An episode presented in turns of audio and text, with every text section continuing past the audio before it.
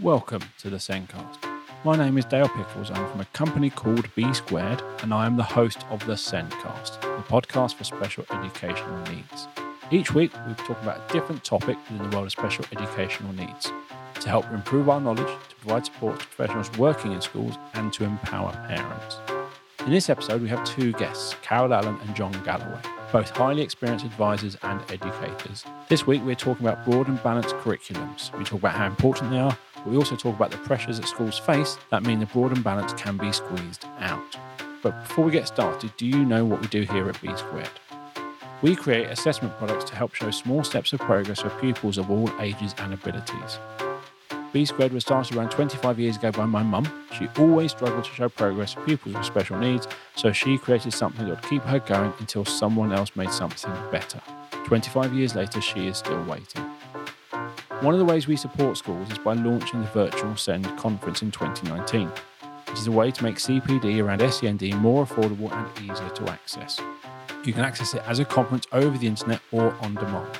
It is all about supporting pupils with SEND. For more information, visit www.virtualsendconference.com. At the end of the episode, I'll be giving you a discount code so you can save some money when you purchase access. If you are a parent, we also have launched Parent Talks so that you can access support and advice in the same way. Now, on with the podcast.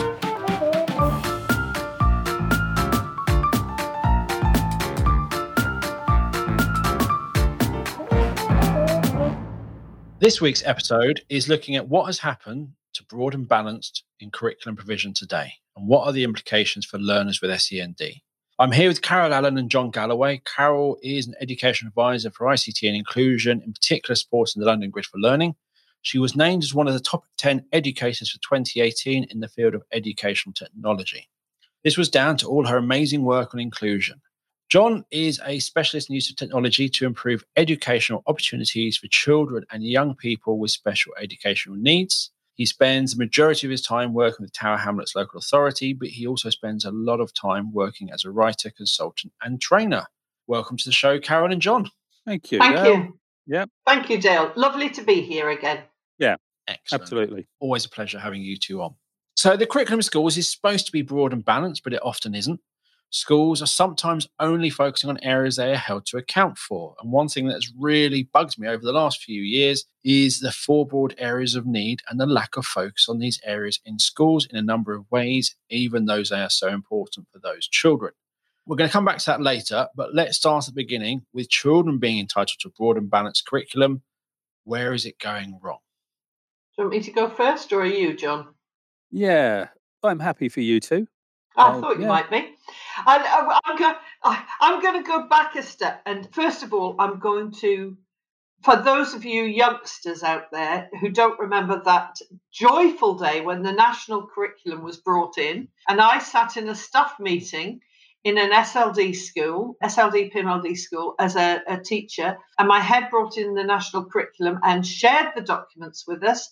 And we looked through with complete dismay because, of course, they didn't relate to the students that were in our classes. And the lowest, lowest level of national curriculum standard, whatever you wanted to call it, not a single child. In fact, I think there was one child in the school who would have come near. You know, uh, it was it was really the horror of being told something was a national curriculum. To me, the word national means everybody, and it and it didn't. And obviously, as you know from then, people, uh, educators got together in the SEND world and they created a, a sub curriculum, if you want to call it that, that, that went below and brought you up to that level so that our children felt that they were part of that continuum.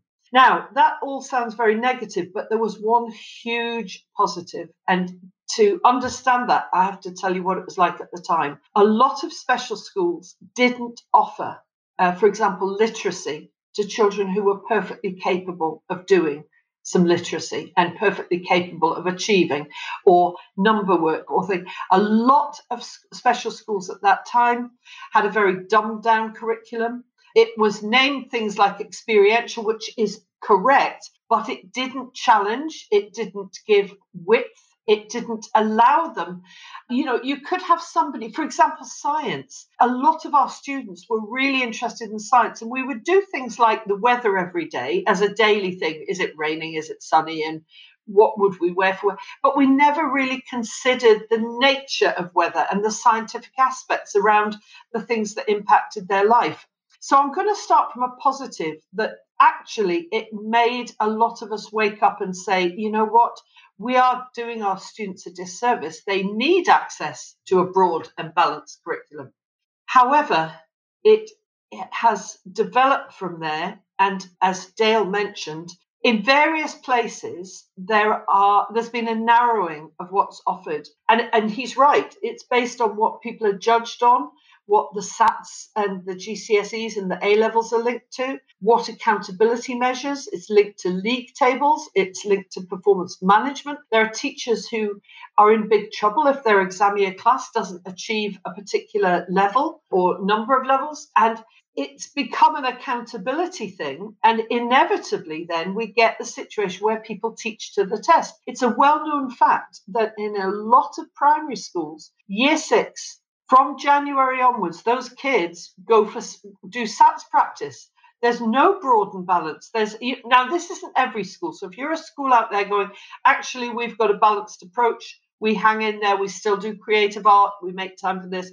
We do good on you because you're doing it the right way. But I have to say, both John and I go into school after school after school, and we are seeing the, the scenario I've just given you. I yep. understand why it's the external pressure, but you have to question is it good for our students? And is this what education should look like? Because I don't think so. Yeah, I'm going to start by defending the national curriculum. 1988 Education Reform Act the intention that national curriculum introduced an entitlement to children to a certain standard of education. And it was, it was that word of entitlement that is important because until that point, basically, they got what was ever given to them. Now, in a lot of instances, schools were doing very good stuff, and, and what they were getting was a good education. But it was it was patchy across the country by creating the national curriculum and by creating creating including entitlement in the Education Reform Act of that year, it meant that there was something that, that pupils had a right to. The curriculum itself, I forget, I think it was 12 or 13 subjects. And actually, the curriculums that were written were seldom more than two pages of A4 per key stage. And they were written in such a way that there was a good range of knowledge and skills and understanding in them. And they weren't prescriptive in how that they were meant to be developed de- delivered and nor was there particularly any sort of hierarchy in what was important and so there was a sense of a broad and balanced curriculum and that history and music were were similarly important but then a couple of things happened in 1992 ofsted were formed and uh, we began to have to find ways of determining whether schools were doing a good job or not. And one of the things that uh, was going to determine that was data. And so the data we could use would therefore be the outcomes. We then had in 1990 the national strategies. And the national strategies, whilst they did work across the whole curriculum, they focused initially on the literacy strategy and the numeracy strategy, and the emphasis was improvement in those two areas. Now, certainly, those two subjects are service subjects for every other subject. But you could as equally suggest that ICT is a service subject to every other subject. And what we got there, and, and in part, the national strategies were a teacher training program.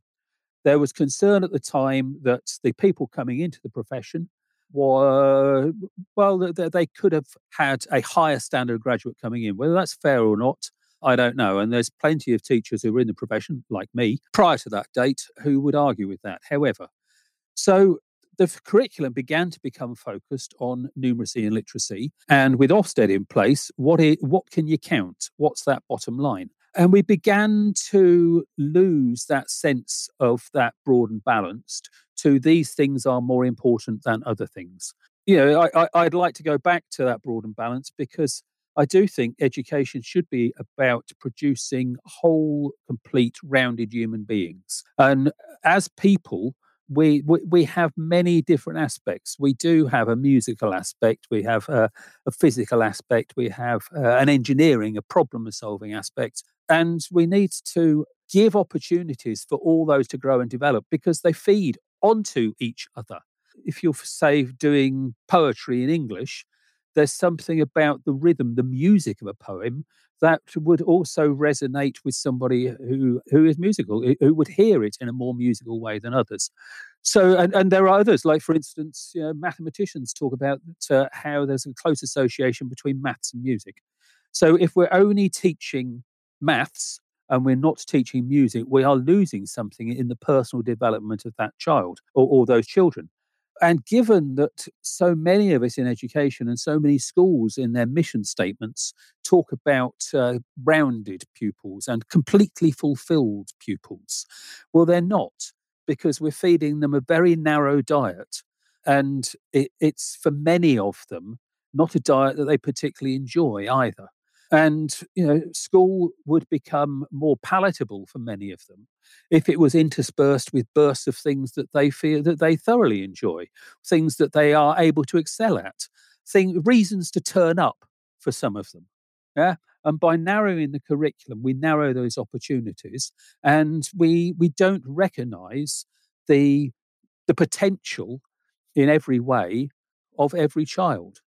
And yeah, I, we we are just missing something, and I'd and I'd also, you know, I I I would take uh, issue with in that narrower curriculum with literacy and numeracy, just what is deemed important in there.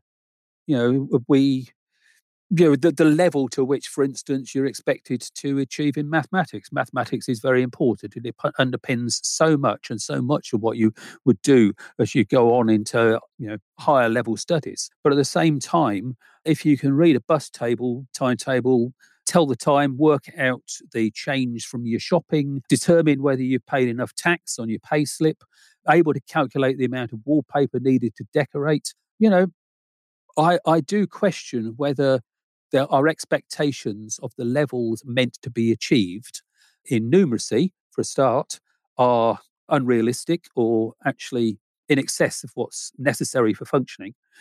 And in literacy, things like the, the, the great literature we're meant to have read. Well, you know, people like Jacqueline Wilson aren't there. David Walliams isn't there. Yeah, and yet these are the people that uh, children and young people reach for. So let's go for for that rather than say Dickens and Jane Austen, and let's let's let them find Dickens and Jane Austen for themselves, while we let them explore and understand and appreciate literature and creativity for their own purposes. So I'm just going to touch on that national curriculum. So Carol, you started saying it was a good thing. Mm-hmm. John, you defended it. Now, when I think of my journey with national curriculum, is I remember my mum bringing those folders home the big national curriculum folders. I was in primary school at that time. so in 1988, when that when that national curriculum came out, I was in primary school. And when we think about, and you touched on Carol, that sub curriculum, and we think of the P scales. Yeah. The first draft of the P scales, the first version that was published by the DFE was in 99. They came in. Mm. That took 11 years. By that point, if I was at university, I would have been in my second year at university at that point. And I've gone from primary school to second year of university before those P levels were introduced. And even then, that was English, maths, and PSD. The full subjects to, to really sort of push that sort of thing, that came in in 2001. So I, I still, I think this, with the Rochford review and the removal of levels and all that sort of stuff is we're still yes the special needs and the, the, the leveling and the assessment and all that lot is still we're years and years behind the all national curriculum. We're still in that situation. And I think I think the low point is probably in terms of it is like 2007 2008 we had numeracy in the literacy strategies where it was more or less teach everyone taught the same lesson on Tuesday so I think we've gone down, as you said, it from the 90 Ofsted coming in in 93. I was in the year nine SATs, ended up being boycotted that year, the first year they came in. And I look at all that saying, and I think we slowly we went downhill. It was getting worse and worse. Probably 2008, 2010 was when it was probably the low point. I think we have been getting better, but I think that accountability that people use, the Ofsted, that we use simple accountability yeah, reading. easy to assess and test. Writing, easy to assess and test. Spoken language, which is the precursor to both of those, that actually takes a lot of time to be able to assess and test, which is probably why we don't do it. We focus on the reading and the writing rather than actually looking at spoken language for some children is a big barrier. Um, the other thing, just to touch on what you said, John, is those school values. Mm-hmm. We help all children succeed. There should always be a big asterisk in there, which is something along the lines within the realms of accountability we are judged by. Because it is always, yeah. they say these amazing things, but generally, when you get the accountability in, it never is what they say generally yeah. in most schools well, it just gets narrowed down and reduced which is always quite sad can I add another yeah. layer to that? That the students with SEND have an even narrower curriculum offering sometimes. Yeah. Because of the need to do intervention programs or catch up programs or whatever we want to call it.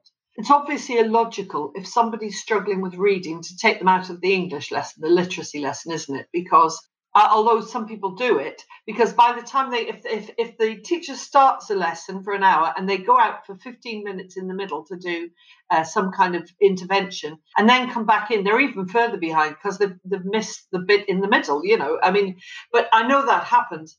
But the alternative is that a lot of the time they miss other broader lessons that they might like. So uh, a judgment is made that they don't need to do so much art or they don't need to, they can miss this bit of PE. And PE might be their skill set, you know, I mean, it, it, it or, or art might be their skill set or geography might, it doesn't matter. When you start taking children out, if you have a model which is intervention based rather than in class based for the support, these children get a smaller offering and the accountability and the assessment of interventions is an interesting one because some people do that very, very well. But again, I see sometimes it's not very clear, and evidence tells us that it's not very clear that sometimes they go off to do interventions and nobody has a kind of right, we're going to do an assessment at the beginning and we'll give eight weeks and then we'll see where they've got to. And is that working? If it's not working, do we just do it again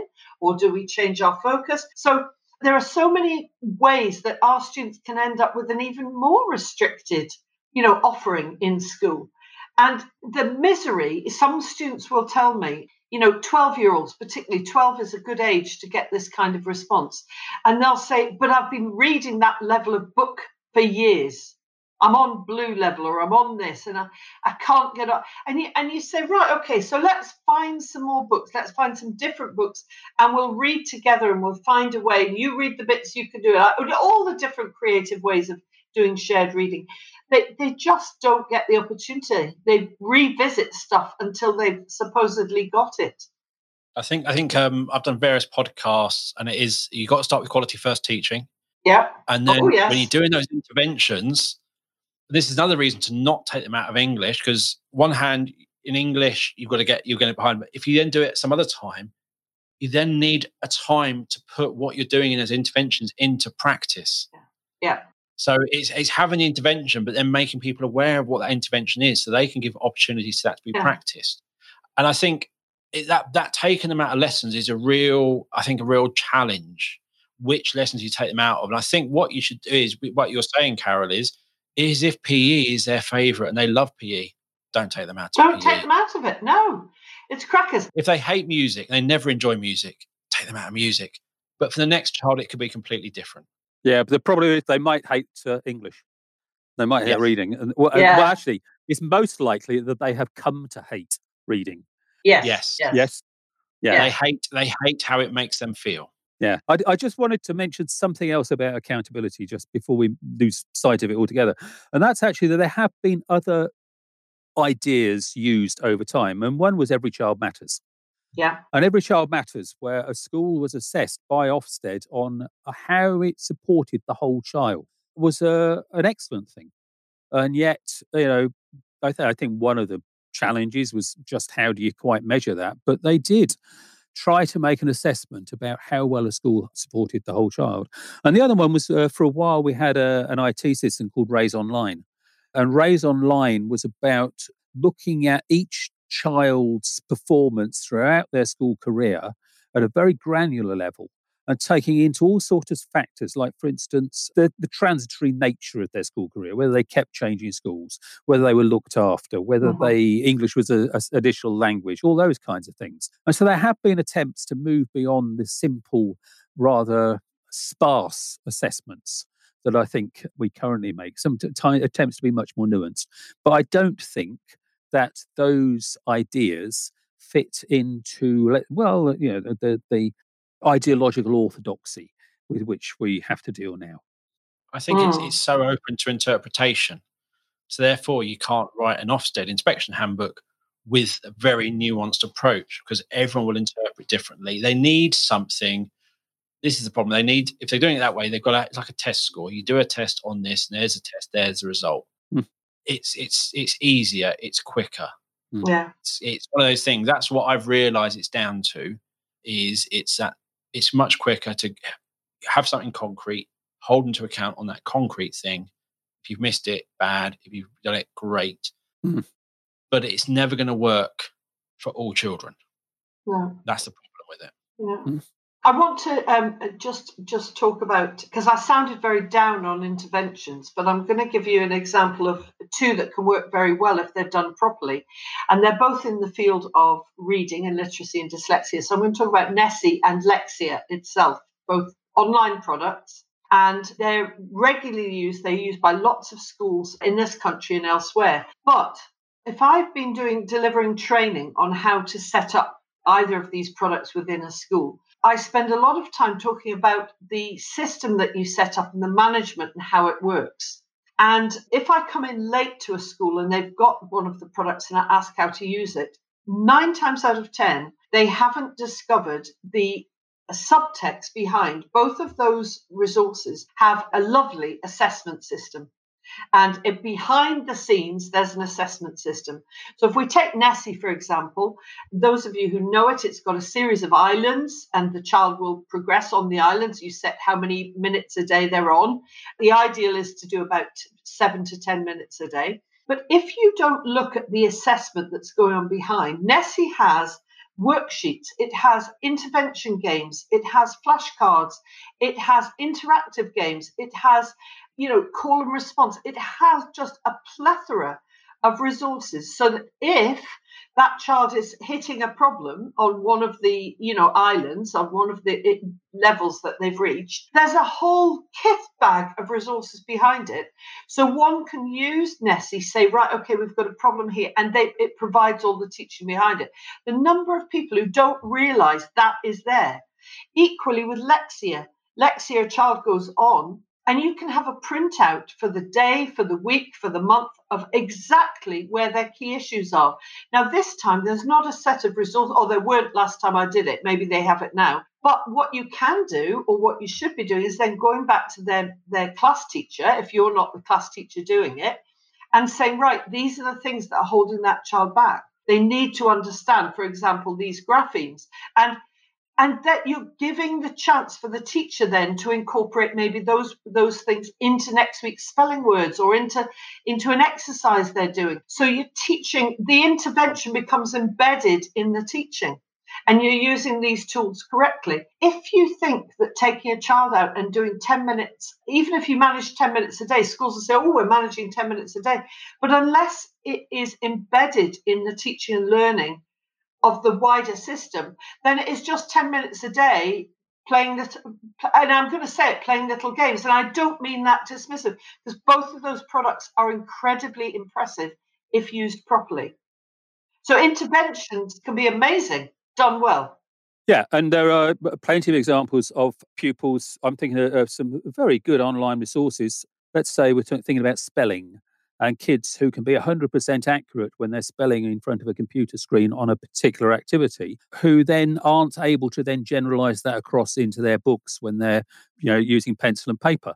And it's exactly what carol's saying it's because those activities are separated out from what's happening in the classroom. And you know you need to be making those connections so that uh, there, there is that understanding that i do this here because this then uh, is what i do over here Yeah. Yeah. Money. is a really good example uh, for, for a lot of our Mm. students who have to learn coins. There are loads of fabulous, really engaging interactive games where there are little interactive shops and you're told to pick three items and then there's images of coins and you put the right coins in the purse and you go to the checkout blah blah blah that's lovely but if the child cannot take real cash to a real shop or a debit card i don't mind how they do it but understanding the the exchange of money and value of money then why are we spending these hours doing these exercises I, I just don't get it so I'm all for interventions, but they must be embedded in the teaching and learning of that child's class group. They, they have to be part of it, not extra. It has to be really thought out. Yeah, Mhm. What what are we aiming for? What are the outcomes? Yeah. Where are they now? Where do we want them to be? And sometimes with interventions, sometimes you are looking for. Sometimes it is an academic intervention, so you're looking for an improvement in their academic. Sometimes it is maybe so you think about Lego therapy and that sort of stuff. Yeah. Is you're looking for changes in other ways, but you should still have an outcome you're looking for. And it could be they talk more in class. It could be that the, we get be- we get feedback from parents that they're more, more they're discussing more at home. But you should have something you're aiming for, almost like success criteria, Mhm. whatever intervention you're doing. Because and a time, as you said, Carol, a time scale. yeah, So if you're doing this for eight weeks and it's going nowhere, you need to try something else. yeah, yeah, yeah, yeah. The other thing is don't just go, I need a literacy intervention and someone suggests and grab that. You've got to within literacy, what area is it? Within maths, what area is it? What is it they're struggling with? And really pin down and then use that information to find that intervention that will support that child. Mhm. Yeah, and and- and there's also trying to see outside of that. Certainly, the the intervention has this aim, but is there anything else that's been achieved? I remember working with a, a small group of kids, and one of the improvements uh, it was um, maths. It was year nine maths, and one of the improvements was a kid who made eye contact, who didn't usually, and yeah, we went from no eye contact to beginning to count the eye contact during those sessions over a term to actually it wasn't an issue. But it, it was significant for him and his relationships you know in class and in school and with adults. And it was important i think to recognize that beyond simply the improvements in maths that he'd made. Yes, I think it is. It's important. It is interventions can carry cover a, range of areas, a range of skills, and a range of benefits. And yeah, it's uh, but it's not always looking for a quantifiable twenty percent improvement in their math score. We've developed in Yeah. three Yeah. months. It's Yeah. actually uh, their relationships are improving. Class. It's that is a big change. and self-esteem yeah that they feel better about themselves that they've achieved that they are more confident and comfortable yeah So there's, there's lots around that. So yeah, interventions. I think you could. do- We could. I think we are planning to do a whole podcast just around interventions and that because that that topic is huge. Hmm. There are some schools doing it really well. Some schools doing it because they've got to do interventions, but not really thinking about what the aim is, why why they're doing it, or the benefits, or even the whole. They're just doing interventions because someone told them they should do interventions. So yeah. But they can be really powerful. So it's it's it's Yeah. that's that's why i i mean i sounded very negative and i'm not negative. I'm i'm negative when things are done badly. Done well you know for a short period of time they they absolutely make a, a huge difference to some students. So if we're talking broad and balanced and we're talking interventions if they are time limited if they're delivered effectively if they're embedded in the journey of that subject with the rest of the class if they are you know if they're assessed if they're reported on and if they're not taking away from something that is important for the child either personally or educationally then i'm all for it. It's when it's when it falls down on on one or more of those factors which it can do that i'm not sure. And and so we come back to broad and balanced. What's broad and balanced? And um you, you know john made the point about engagement. Well you know in our four in our four areas of need that we're supposed to be covering you know uh, semh well-being engagement is one of the four and if you've got somebody who is disengaging then we are instructed to be remedying and looking. That's one of the four areas we're supposed to be looking at, aren't we? And that, that's one thing I think people forget. So I, I some I've, I've been to schools, and this isn't just mainstream. I think I've been to a couple of special schools where the EHCP is kind of a once a year thing. They have a review, they set the targets, and then late, a year later they look, have we met them? They're not. There's not actually what are their targets? How are we going to deliver this this year? And actually thinking about okay, in that time in each week, in that time in that school in this year, when are we? Do we have to explicitly make time for these areas? Or can we are we working on this within the lessons? Because that could be different for every child especially when you've got external professionals coming in. There is going to be that explicit provision where you're providing specific but it's that broad and balanced and that personalized learning as you said carol what is right for that individual. Yeah, I have to say, I've had a, I've had a really heartening weekend.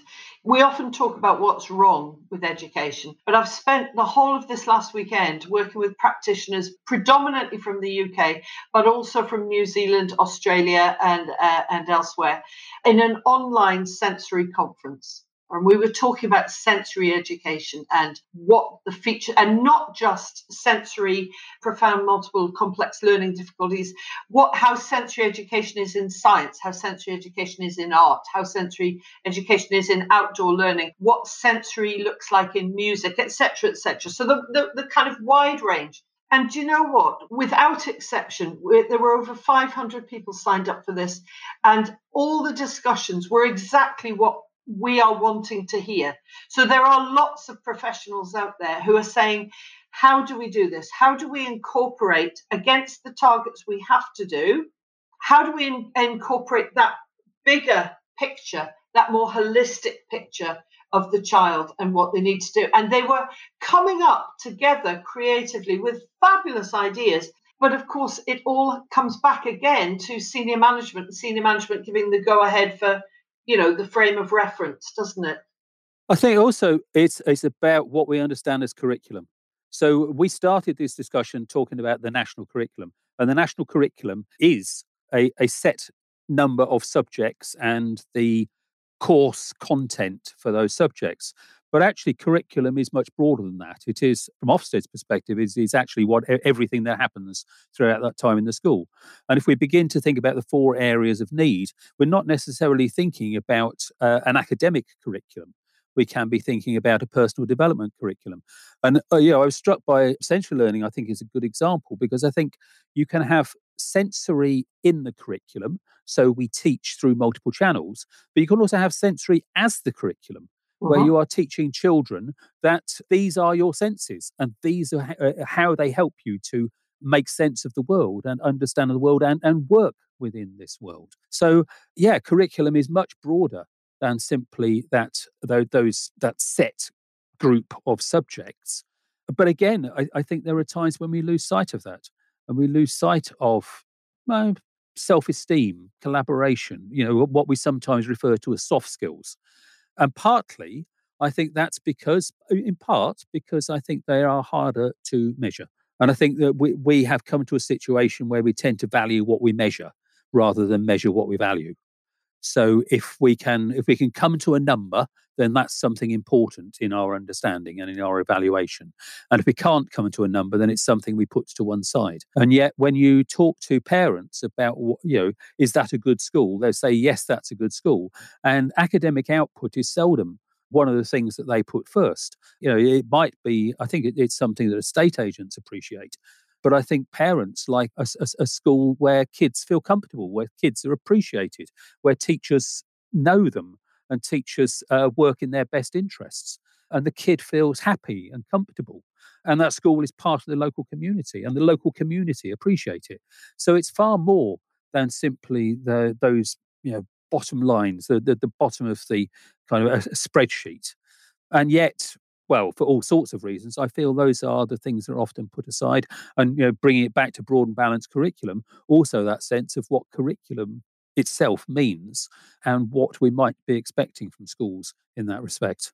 Uh, one secondary school I visited, and, and you know, when you go and visit a school, you kind of check in at, at the office, and then you often have to wait to be collected by whoever you're there to meet. But they had the most phenomenal display in the waiting area not of ex students who've gone on and done amazing things, of current students who had got a gold award at Scouts or who'd done their Duke of Edinburgh or who were playing for the local under 15 team and there they were, or had had a piece of artwork in an exhibition and got highly commended. The whole, there was a wall of celebration of, if you like, the wider life of a school. And it was acknowledging and celebrating what some of these young people were doing out with the school day. And um, actually, as I went round the school, they all the teachers were very positive about that, about getting to know these young people at secondary and engaging with them. And they did encourage clubs and, and societies, but they encouraged them whether or not they were school based. So if somebody has always been a swimmer, right? And swimming is their thing. And if if you know anyone who's got a swimmer, a real competitive swimmer in there, as with any sport, I suppose. But you know, it's early mornings at the pool and training before they come into school, and then straight from like same for dancing, same for football, same for everything. But they they loved this and they worked with it and they gave the students time to go to the international competition or the, the whatever, but they celebrated it and it didn't have to be at the highest level. One boy had got an award. You know, a lot of libraries do these reading things in the summer. Can you read 20 books to get Henry Cap- Caterpillar or something? And he'd, he'd done this, and he was up there next to a lad who'd won a cup, a trophy, you know. And I just think, I thought that was super way of acknowledging that the learning of these students it, it, also equals you know being able to reach a certain level on a computer game or to have a blog mm. post published or you know it's a wider issue isn't it folks? You know?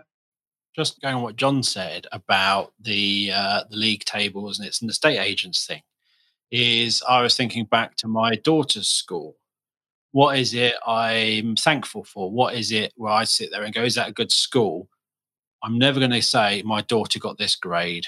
It wouldn't have got that without that school. I'm going to think of all the opportunities that school gave my daughter.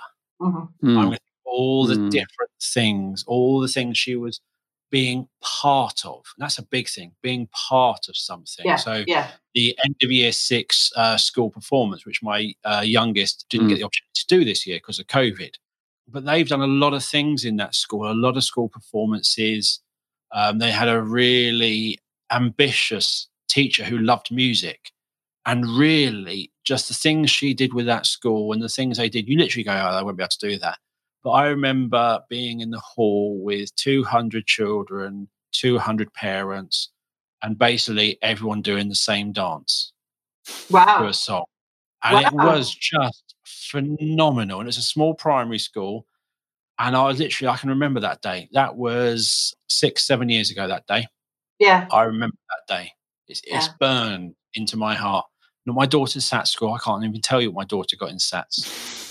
Yeah. But what she did, the opportunities, the things she got to, the passion she had that she was able to share and follow in that school. So they did a lovely thing. I know lots of schools do this, but when they did a new topic, we're going to do the Romans they started off with what do you know about the Romans? What are you interested in about the Romans? And the children shaped mm. what they were going to learn about the Romans, which meant there was a much bigger buy-in.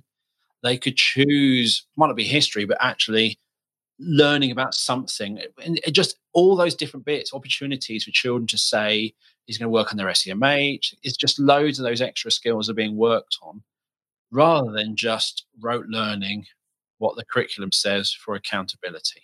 Yeah, I was just going to say, I would argue that when a school gets the sense of community right and the sense of ethos and well-being right and the sense of valuing everybody actually the academics come the academics yeah. follow mm, because yeah, because yeah. if you if you make that child feel confident and happy to be part of the school and there are certain head teachers who are really good at that really, I mean, there have been, again, this pandemic has given us some examples of good and bad online learning at home. But I've watched some heads do the most amazing assemblies online and they've chatted from their back garden and it's not been like an assembly assembly. It's been about this is where we are and you're fine and reassurance and we're missing you. And there's there's i can give so many examples. There's a head and one of his members of staff at a school in america in alton illinois. And every friday the two of them sing a song to their students. And what they do is they change the words to a when I say famous song, I have to be honest, famous song for them, maybe not for their students, you know. but it doesn't matter. It doesn't matter. They stand there, one has a guitar, and they sing together and they sing a song to their students. And it, the message is always the same We're missing you. It's fine. It's going to be fine. You'll be coming back to us soon. We can't wait. You know, it, whatever they've done as their words, we know you're reading at home. There was one all about keep reading, keep on reading, keep on reading. And they're lovely. So there's some lovely, lovely examples. And I, I, I think that just tells you so much, doesn't it, about a school when you see these lovely things and you think, yeah, they're getting that well-being right. And that child will feel safe and will feel secure. Do you know what? The learning will happen on top of that. It really does. I think I think one of the things on that video and lots of other things is we've all kind of realized in this in this pandemic that our teachers are humans. They have a house. They have a home. Yeah. They have things in their home. They have pets. and actually, we've sat there and we watch these videos in the teachers' homes, which are them going, Oh, I miss you, haven't seen you, and telling you about their life. And you're going, and for some children, that is a huge thing that they can connect their teacher on. They'll see something in the background very um, stereotypical male. They talk about being, I'm a Tottenham fan, or I'm an Arsenal fan, or I'm a Liverpool fan. I'm really happy. To, stereotypical thing, which works for certain people, but doesn't work. But you can often find, as a child, looking into that person's house, looking into that person's life, a connection that makes them feel more human. And when they're saying you're okay and they're doing all right, it's more believable rather than sometimes that slightly less human version at the front of the classroom. Yeah. And that's yeah. one thing I hope that people remember to keep that human touch when they're back in the classroom. There's one of the uh, the things we haven't uh, discussed, which is pertinent to this, was personalised learning. Yeah. Which was a, another big drive, and I think what you're talking about there, Dale, is actually learning being a personal thing. It's it is about making connections between people. Now, that's not necessarily what personalized learning was. That was quite a, a data driven thing. But the notion, uh, but if we we forget that and just pick up the phrase, the idea of personalized learning, learning around what that person's interests are, what's uh, what is about that person's own development, yeah, as opposed to simply here's the curriculum, here's the timetable, here's what we're going to learn today. And uh, you know, absolutely, I think making it more personal, uh, not only from the point of view of the learner, so what are you interested in, how do you learn, but also from the point of view of the connection with the teachers, that these are real people. Yeah, they, they, these aren't, you know, you don't. Uh, whilst we all have a professional persona, I think there are part of that personal persona is built by restrictions or necessities of the education system that we work within. And I think it can be difficult for teachers to be more personal. And, uh, I, and I think you're right that this current crisis is actually breaking that down. It's breaking lots of boundaries and barriers down. That's one of them. Yeah. Mm-hmm. Yeah. So I think often in schools you have the reading uh, National Book Week or Book Day where well yes. the one. And you always have the teachers dress up as their character or their favorite book, and they bring their favorite book in, or they have a thing. It's like suddenly a child realizes that their favorite book is the same as their teacher's, yeah. and off the conversation flies. And there's a huge interest in that topic. And if you can just capture that, that child who maybe hasn't said anything or doesn't really read, but you then find out that that child's got the same favorite book as you, then there's a whole conversation, the whole learning can come from that just by having that familiar topic to them that you can use as part of their learning. Hmm. Yeah. Connection. To engage somebody, you have to connect with them. And that connection is about hmm. communication and you finding a link. And it's the we all do it. We all do it. If you go out to a networking party. This is my idea of hell. I have to be mm-hmm. honest. I, John knows I avoid them like the plague. But if I have to go to something like that, you desperately aren't you seeking to find somebody who's a kind of a, a like mind or has something interesting to share, and otherwise the whole thing's a nightmare for me. Oh yes, I agree. And one thing I just want to touch back on curriculum to me because curriculum is kind of two things to me as you said, with the national curriculum, as you said, John, it's the subjects and the, what you're going to cover and all that. So one is what you are going to cover, the outcomes. Yeah. The other part of curriculum for me is how you deliver it. So you've got the forest schools, the creative curriculum, all these different ways. And basically, that type of curriculum is how you're delivering that national curriculum. How are you getting your children engaged? How are you motivating? How are you inspiring them? So my daughter's primary school in reception every Friday they went down to the woods and they did something in the woods and I we used to love it. We literally parents used to fight. I used to take morning Friday mornings off work so I could walk down to the woods, have a biscuit, find the fairies in the trees, dress up as pirates, all this stuff they put on.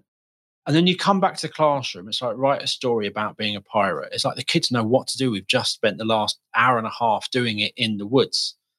So it, it gave them that really, really strong idea and feelings and emotions and how it went. When it comes to writing, that writing was easier.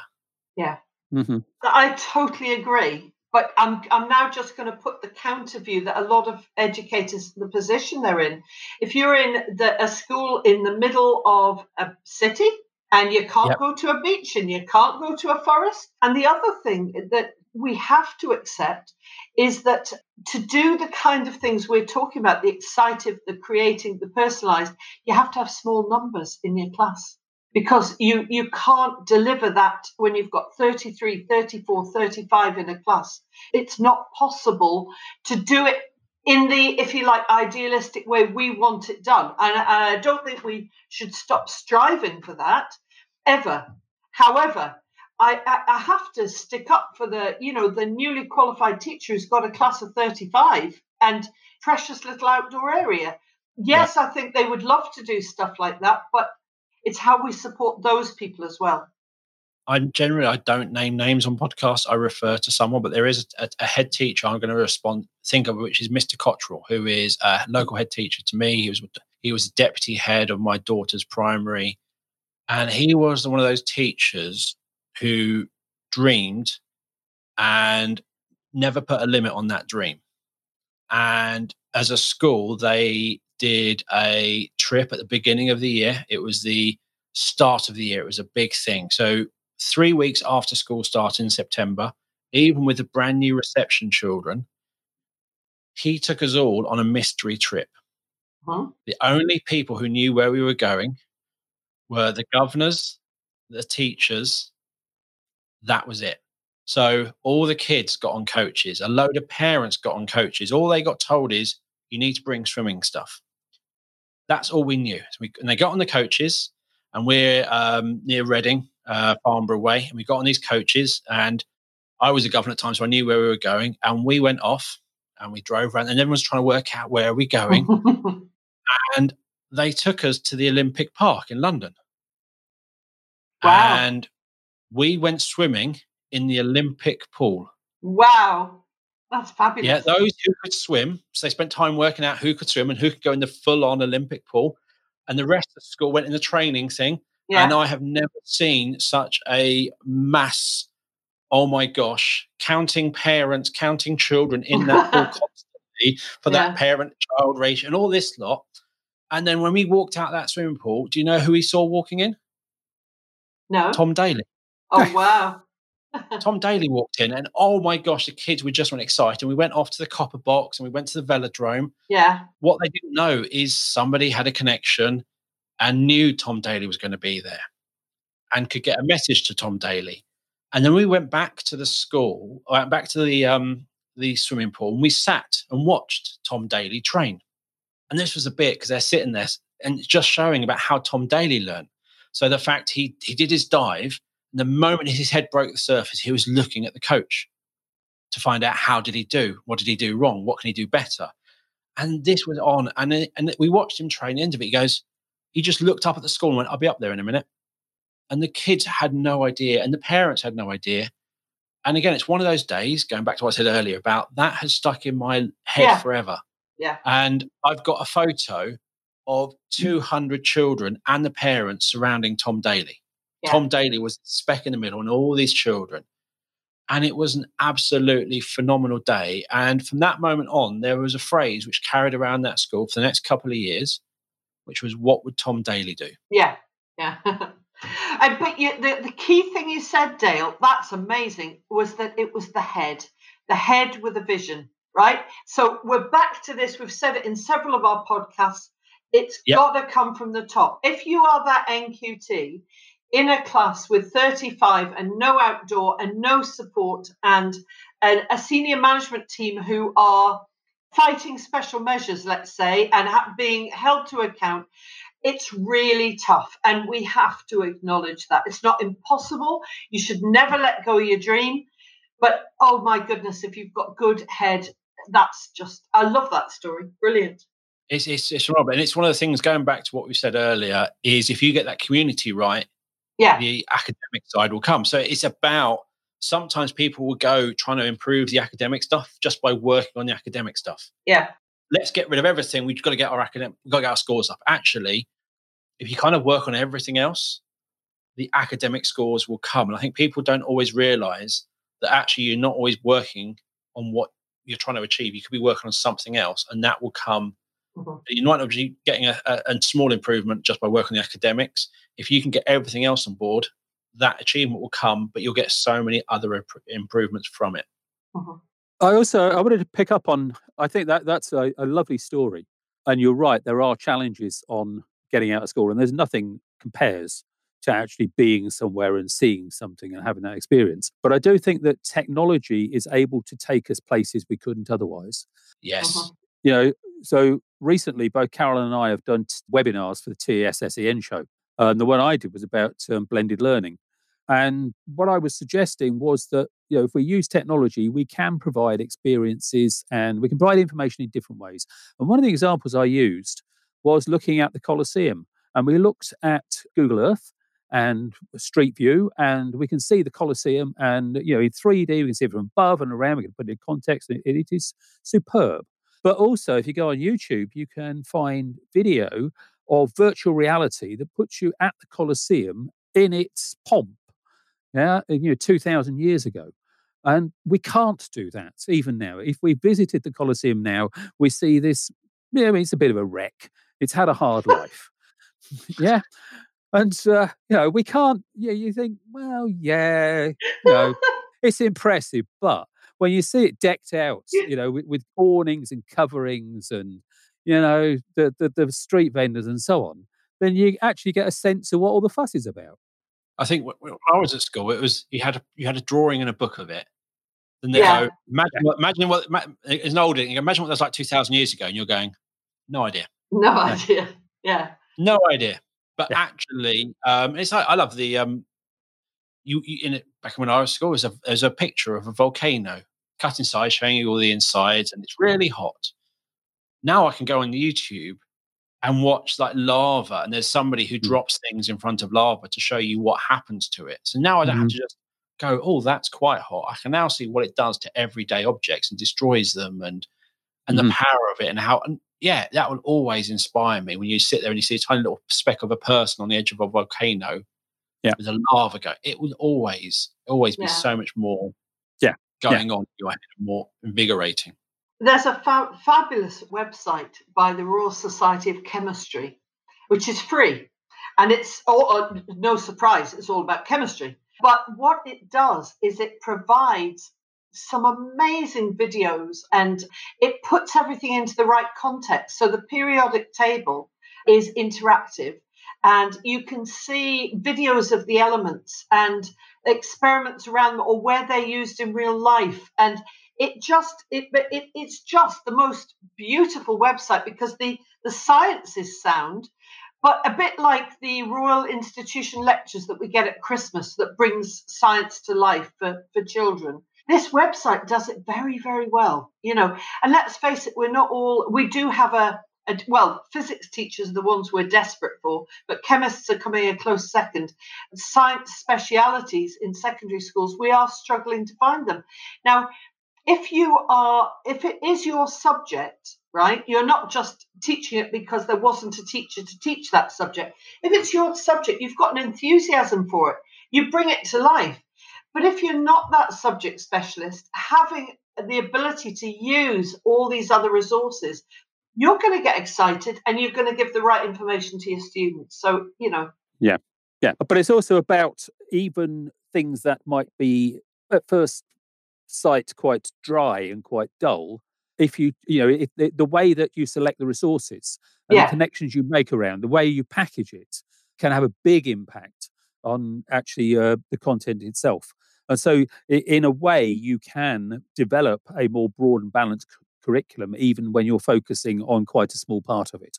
Absolutely, because I, I, I do feel that everybody should have a whatever your now we're talking if you if you're in a subject based situation, so we're not really talking EYFS, but when things become subjects, I think you've got a duty to look at how your subject reaches out and intermingles with other subjects and how it reaches out into life.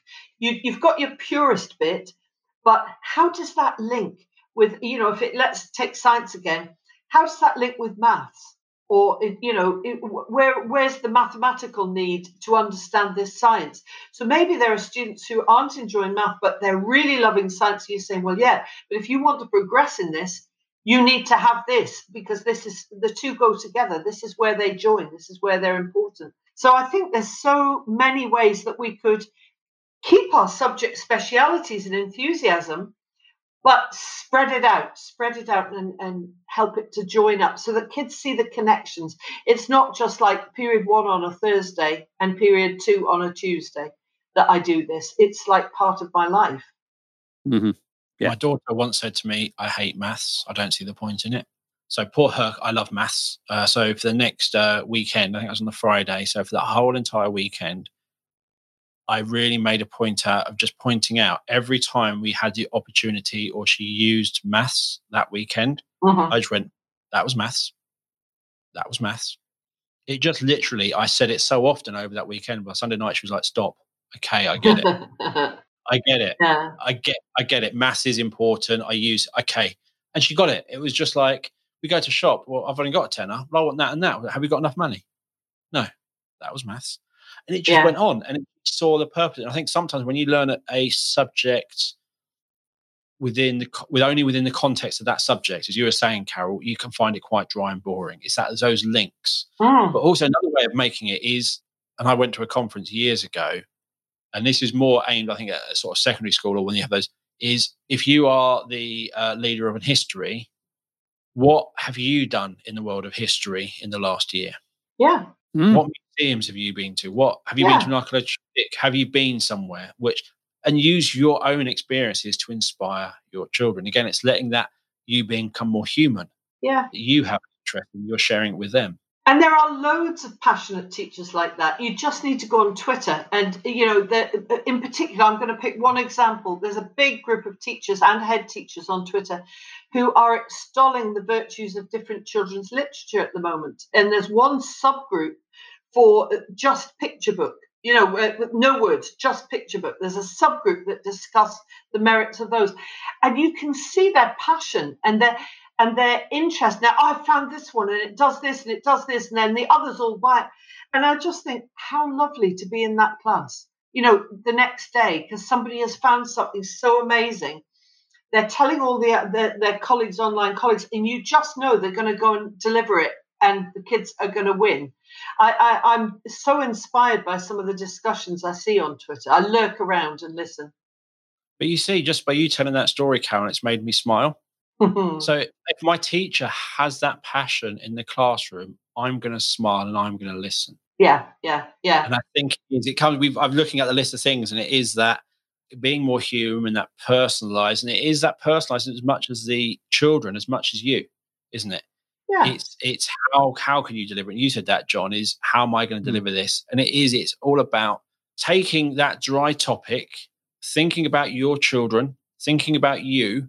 How can I make that engagement? Was it the engagement model which the, was released early this year, which I'm not a fan of. That's another thing. The approach, the idea of children's engagement. The more children are engaged, the more it was making more progress towards their outcomes.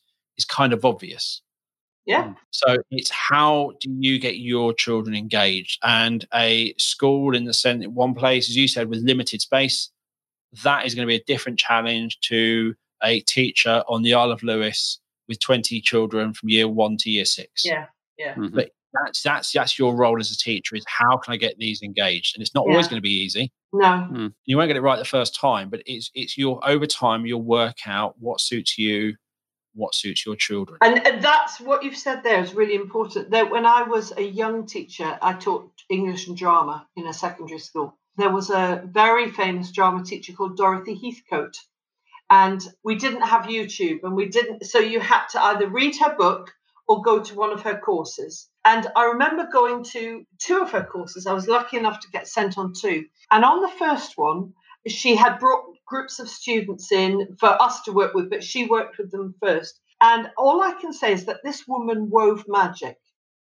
She had the children that she'd never met before just following her eye blinks and everything there was there was hardly any language used she was incredible working with children and i watched this and then we all failed badly trying to do similar in in the practical bit and then I and, and I bought a book and I went home and I read the book. And then I came back to the second session and it was like a blinding realization. What I was trying to do was to, I was trying to be her. And I couldn't be her. Her her magic teaching emanated from within her, her passion, her years of experience. I was a young teacher, I didn't have all of that. And I wasn't Dorothy Heathcote. I had to find me as a teacher and I had to find, and yes, obviously, I used some of her strategies because that's what we do. We magpie, but I am not Dorothy Heathcote when I teach, and and you have to accept that, don't you? You just you find your own way to to work and connect. And I'm sure John will agree with me on this one. There is only one Carol Allen. it's probably just as well. probably is. yeah, I don't know. There's room for more, but uh, one of the sorry, picking up on what Carol was saying, I think one of the, the, the point I'd take of that is about authenticity. Yeah, yeah. And one of the things I, I, think in making connection and engagement and personalizing learning is actually about children trusting teachers with what's being learned because yes, yeah, learning is actually a very very risky activity. Yeah, because you there there is part of it you, you may actually fail at what's being learned or it may not be your thing and you've got to invest your person in this learning activity. You you got to open yourself up and be exposed and actually, you know, face up to challenge and assessment. And you don't know what success necessarily is. And you don't necessarily because it's it's new to you, that's why you're being taught it. You don't know whether this is a thing that's actually worth knowing in the first place. And so you have to be able to trust the teacher that what the, the, the teacher's going to be able to hold you, contain you, and, and take you safely in through this risky process. And if it's a process wherein actually whatever is deemed success ultimately is not yours, that the teacher is able to hold you, contain you, and help you be resilient and bounce back from that. And even if it is a thing that is not necessarily going to equip you for life, it's a thing that is going to be at the very least interesting and that the journey itself will be one that you enjoy. Mm. Yeah, even if it's yeah. not necessarily going to uh, bring about, I don't know, a, a whole new way of life. A little example is that when I was at secondary school, we did, I, I remember doing something about Danish farming methods. There's flat land in Denmark. And I seem to remember for this reason, they had barns where the the family were above it and the animals were below it so that the water could rise. I think it was Denmark, might have been Holland. Anyway, but but that's what I remember of it. And I, I've never particularly found it found that information useful, except as an illustration for things that I know that isn't aren't necessarily useful. And I think there's quite a lot of that in the curriculum. But so so you know, teachers a lot of the time are having to put children in situations where they don't necessarily know if the situation is going to be a thing that's going to be purposeful or useful for them. I think you find, John, I, I found past progressive tense very useful. Ah. Me, I'm Good. a, I'm a big fan of Pythagoras.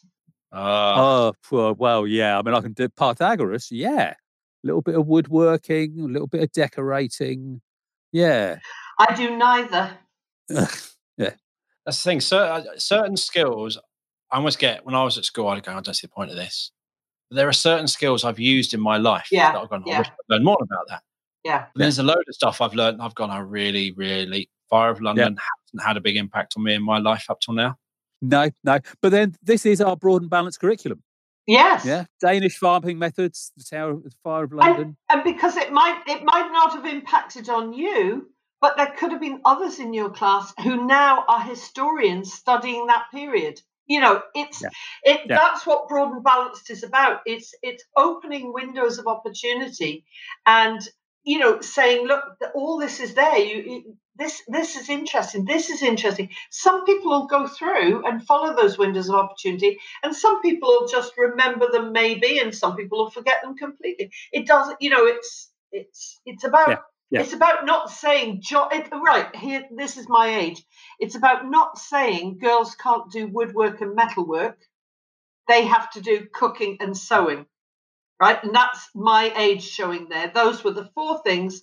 Woodwork metalwork cooking sewing. The boys weren't allowed to come and do our two. We weren't allowed to opt for these.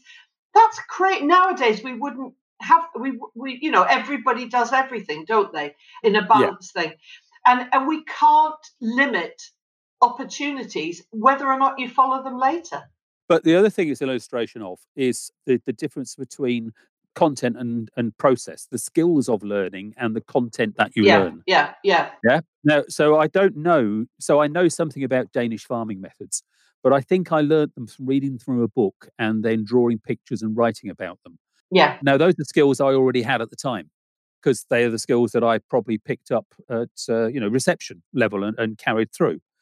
But were there other ways of learning about Danish farming methods? Could I have interviewed a Danish farmer, for instance? Yeah, or, or visited through virtual reality one of those barns with the two levels, with the lower level where the animals were kept and the upper level where the, the families lived. Yeah, and I think that that is a an ongoing discussion that we've had over the years. And the current national curriculum is much more about content than processes. It was uh, I, I listened to a guy from Reuters one time, and he referred to there being two types of knowledge. There is just in case knowledge and just in time. So just in case would be you happen to meet a Danish farmer, yeah, and uh, so you need something to talk about. Just in time is where you you pull your mobile out and you look up farming in Denmark, and uh, you know it, it, it takes you on from there. Yeah, for me, the more important one is knowing how to knowing how to know rather than actually knowing everything there is to know. I think that there are things that it is important to know, like for instance, I do think it, it's useful to have a sense of history. I don't think you necessarily know need to know all the kings and queens of England in order, but I do think you need to have a sense that there were the Normans, that there was the medieval period, the Tudors, the Stuarts, and so on. Yeah, so I think you need to have a sense of it without necessarily having the detail. But I do think knowing how to know is more important than necessarily knowing stuff itself. Pub quiz knowledge. I think stuff like uh, history topics, there should be a bit more choice. So rather than saying year three cover this, year four cover this, year five cover this, is you probably find that the history they could study in York compared to the history they'll study in Liverpool yeah could be completely different. And com- it should be completely different because what you do in studying in Liverpool history, you can study all that history of what happened in Liverpool, which would be so much more interesting to those children. And the same in hmm. York, where actually having to learn about it's that's me. Can I just say the downside of that? I'm from a family that travelled as as a child. I we travelled internationally, in fact. So I I started my education in UK, then the next bit of my education was in Canada, and then it was UK again. Then you know, I mean, we we moved, and and we moved within the UK as well. So if I started learning, for example, the history in Southampton, but that ended up in Newcastle where we've got the Roman wall and everything, you are disadvantaged. An awful lot of curriculum does say local area, local history. And then Yeah. if you assess me on that, and I've just come from somewhere else, it, there's an issue. So I, I, I totally agree with using Yeah. what we've got, but we have to remember that not all children grow up in one place. Some of us grew up in Croydon where nothing interesting happened. I'm sure something happened in Croydon. There's bound to be something in Croydon. But, uh, you know, this is what we're talking about. Broad and balanced is about that an offering, an opportunity, and and not limiting it because you live in Croydon, because you live in Newcastle, because you live in I don't know Surrey. It, you, you should be given opportunities to learn and to learn about a range of stuff. I, I feel. Yeah. Whether or not you have disability or barrier to learning. to me, that shouldn't even enter into it. No, no. You should be able to for every child almost say what is what is right for that child in year 10 we kind of do that already because you can choose your subjects you have your options you're choosing what's right for those sometimes other areas are going to be more important Mhm. But sometimes, sometimes the choices are controlled.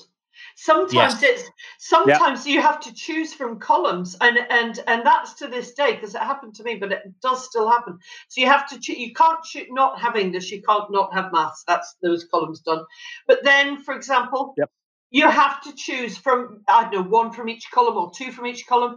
And if let's say history is your thing, but let's say you want to do a modern foreign language and history is only in the modern foreign language column, you've got a problem, haven't you? Yeah. And particularly with the EBacc, and you know, with only certain subjects um, scoring as part of the EBacc. Yeah, that there are you know subjects where it's part of this discussion all the way through, isn't it? Is actually that some subjects have a higher value placed on them than, others. than others. Um, it's interesting there's, um, there's been a review in scotland looking at their qualifications for special needs and one of the interesting things is the way they phrase it which i thought was really quite interesting is although there are qualifications so um, if you know scotland you've got the sqa national ones Yeah. they are not celebrated in the same way as other qualifications. So it's more, and they talk about nationally celebrated qualifications for all abilities was kind of the thing. And it's like, that's a really interesting point, And it is that all children, and interesting in Scotland, I didn't know this till I was working with school this year, is whether you're doing SQA National 1, 2, 3, or 4, any child of any ability can get an SQA National 1. And what I didn't realize, which I like about it, is you get your SQA National 1 results the same day as you get your GCSE results. That's good. That's good. So you still get that anxiety, that, Yeah, but you still go get to find your results just like everyone else and get your certificate and feel really happy. And I've what I love that. yeah. I like that I very really much. like that. Yeah. That's simple management. That's management inclusion. That's nice. Yeah, but that is a whole across the whole of Scotland. thing. Yeah, yeah, yeah, yeah. So um, I really like that. But yeah, it's interesting to see what Scotland's doing because they're looking at more about um, the wider skills for children.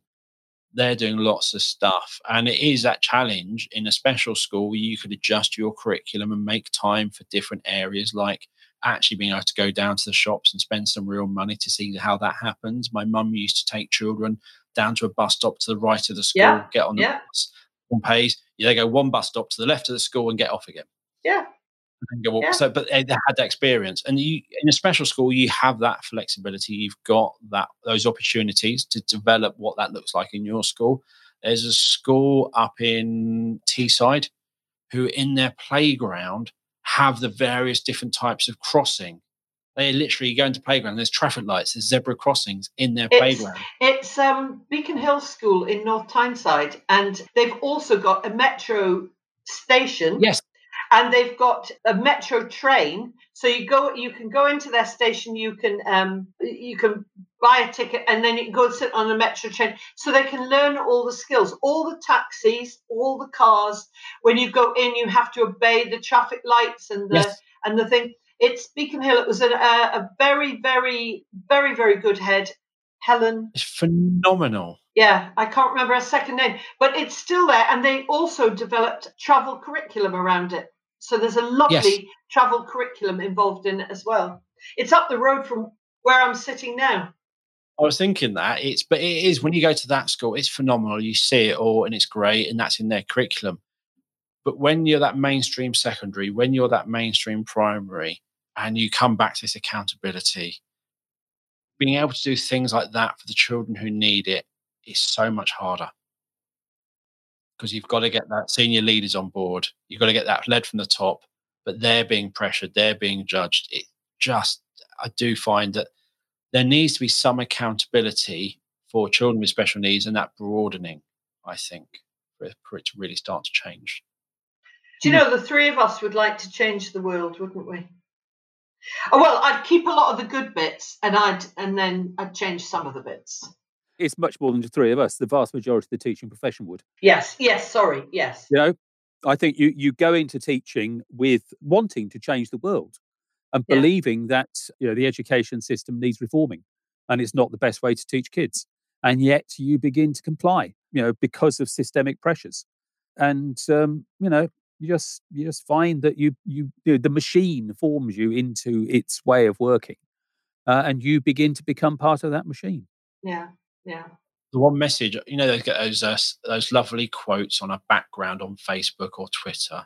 Someone posts. It's one I always I always love, and it's one which I think you've just got to always keep hold of. Is you may not be able to change the world, but you can change the world for one person. Yeah. If some, if I could do that, if I could change the one world for one person, I'd I'd be happy. hmm Yeah. I think that's all you got to do. You can do your bit, have your beliefs, fight your corner, do your bit, and I think you can impact a lot of people. I hope so. And some of the things I've heard, so from we, we do- we've done the parent talk recently, and I've had feedback from one of the speakers where one of the parents got in touch, and it's made a difference to them. Hmm. And just Good. hearing that is just phenomenal. That actually doing things like this can make differences to teachers, to parents, and to children. Yeah. If we can change a few things, hopefully we'll start a snowball. Probably won't. Well, I think you're doing a, a very good thing, Dale. I think you're doing a very good thing. it reminds me of that bumper sticker which was if you can read this thank a teacher Huh? Yeah. So, you know, teachers do change the world. Teach, teachers do change people's lives, they do. but I don't know how well that's recognized. Anyway, I went on um, a couple of years ago.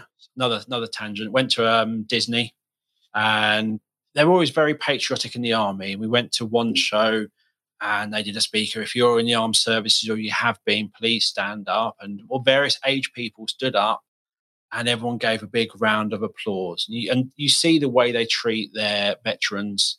So you'll see someone with some cap on, with the name of the ship they're on, and he's in his 70s, and some young person would just walk up to him, shake his hand, and say thank you. So I've seen that all, all the time I was in there, and I thought that is amazing. That's real nice respect and thank you. And we went to another show, and they said, right, so if you're a teacher, if you are shaping the future of this country, if you are educating anywhere, please stand up. And then they all said a big thank you to the teachers. I thought, that's nice. Yeah, Hmm. it is nice. Saying thank you to all these people who do so much, reach into their own pockets, give so much of their time. To the future of this country. Yeah. It's Hmm. phenomenal. And uh, another quote I always remember hearing, and I definitely think when I was in primary school, this holds so much truth. You are preparing children for a job that does not exist. Hmm. so in 1988, job, podcast host. that ain't how that didn't know. So where are the children, current primary children? Where are they going to be? What job will they be doing? We can't Yeah. prepare them. You do Yeah. your best. You give them a, Yeah. range of experiences, a range of skills. Hopefully, get them showing interest in things, and they follow those interests. Yeah. That's all we can really hope. In reality, sometimes sometimes qualifications mean something. Sometimes they don't. It depends where they're going. so I'm sorry if it's a bit of a downer, but you think we're preparing the influencers of the future? Yes, the next Kardashian could be listening. Oh. Let's hope so. I didn't say I didn't say they're always good influencers. They are, okay. Yeah. But yeah, no, you have no idea. Um, and I think it is.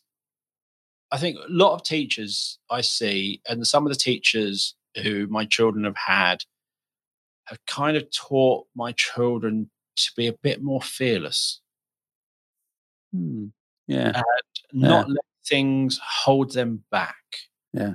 And one of those people who spoke at my daughter's school, who I've now I met, I said I couldn't go there, but I've since met him, is Dean Beadle.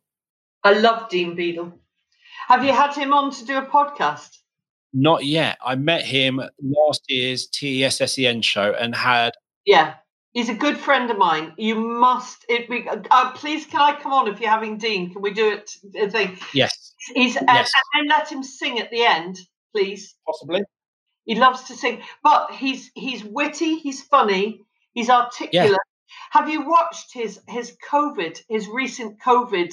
He's doing like daily Facebook lives about the COVID thing that have just got me creasing in tears. His sense of humour is incredible. I've been friends with Dean for many many years since we both spoke at a, a conference in Wales, and he's just delightful. He is. He's phenomenal. Um, and it is my children have seen him, they've talked to him, they've talked to from that um Olympic trip that Yeah. they went to, the Paralympians in. We had Uh-huh. Olympians into the school who came along and just inspired and says You might not be great at that, or you might not be good, but you might not know what your future is. You might not know when something you just have no idea what for be interested in things, be inspired, go chase your dreams, don't give up. Yeah.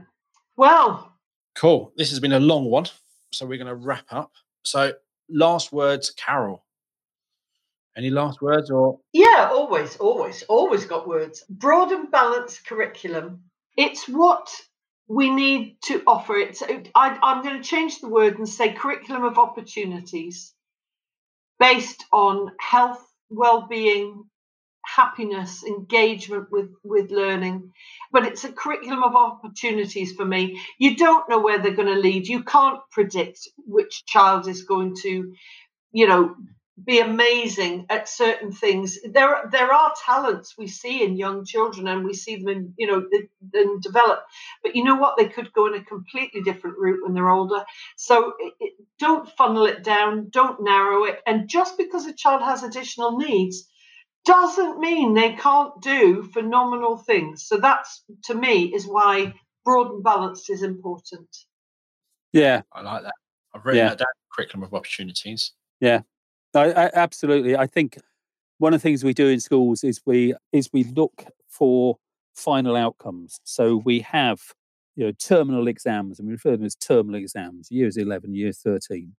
What you get from school is that sheaf of qualifications that you take away with you or don't. When in reality, what you get from school is a sense of what what might be possible. And I think Carol's absolutely right. It should be about opening a window and letting kids see into the future of where they might go.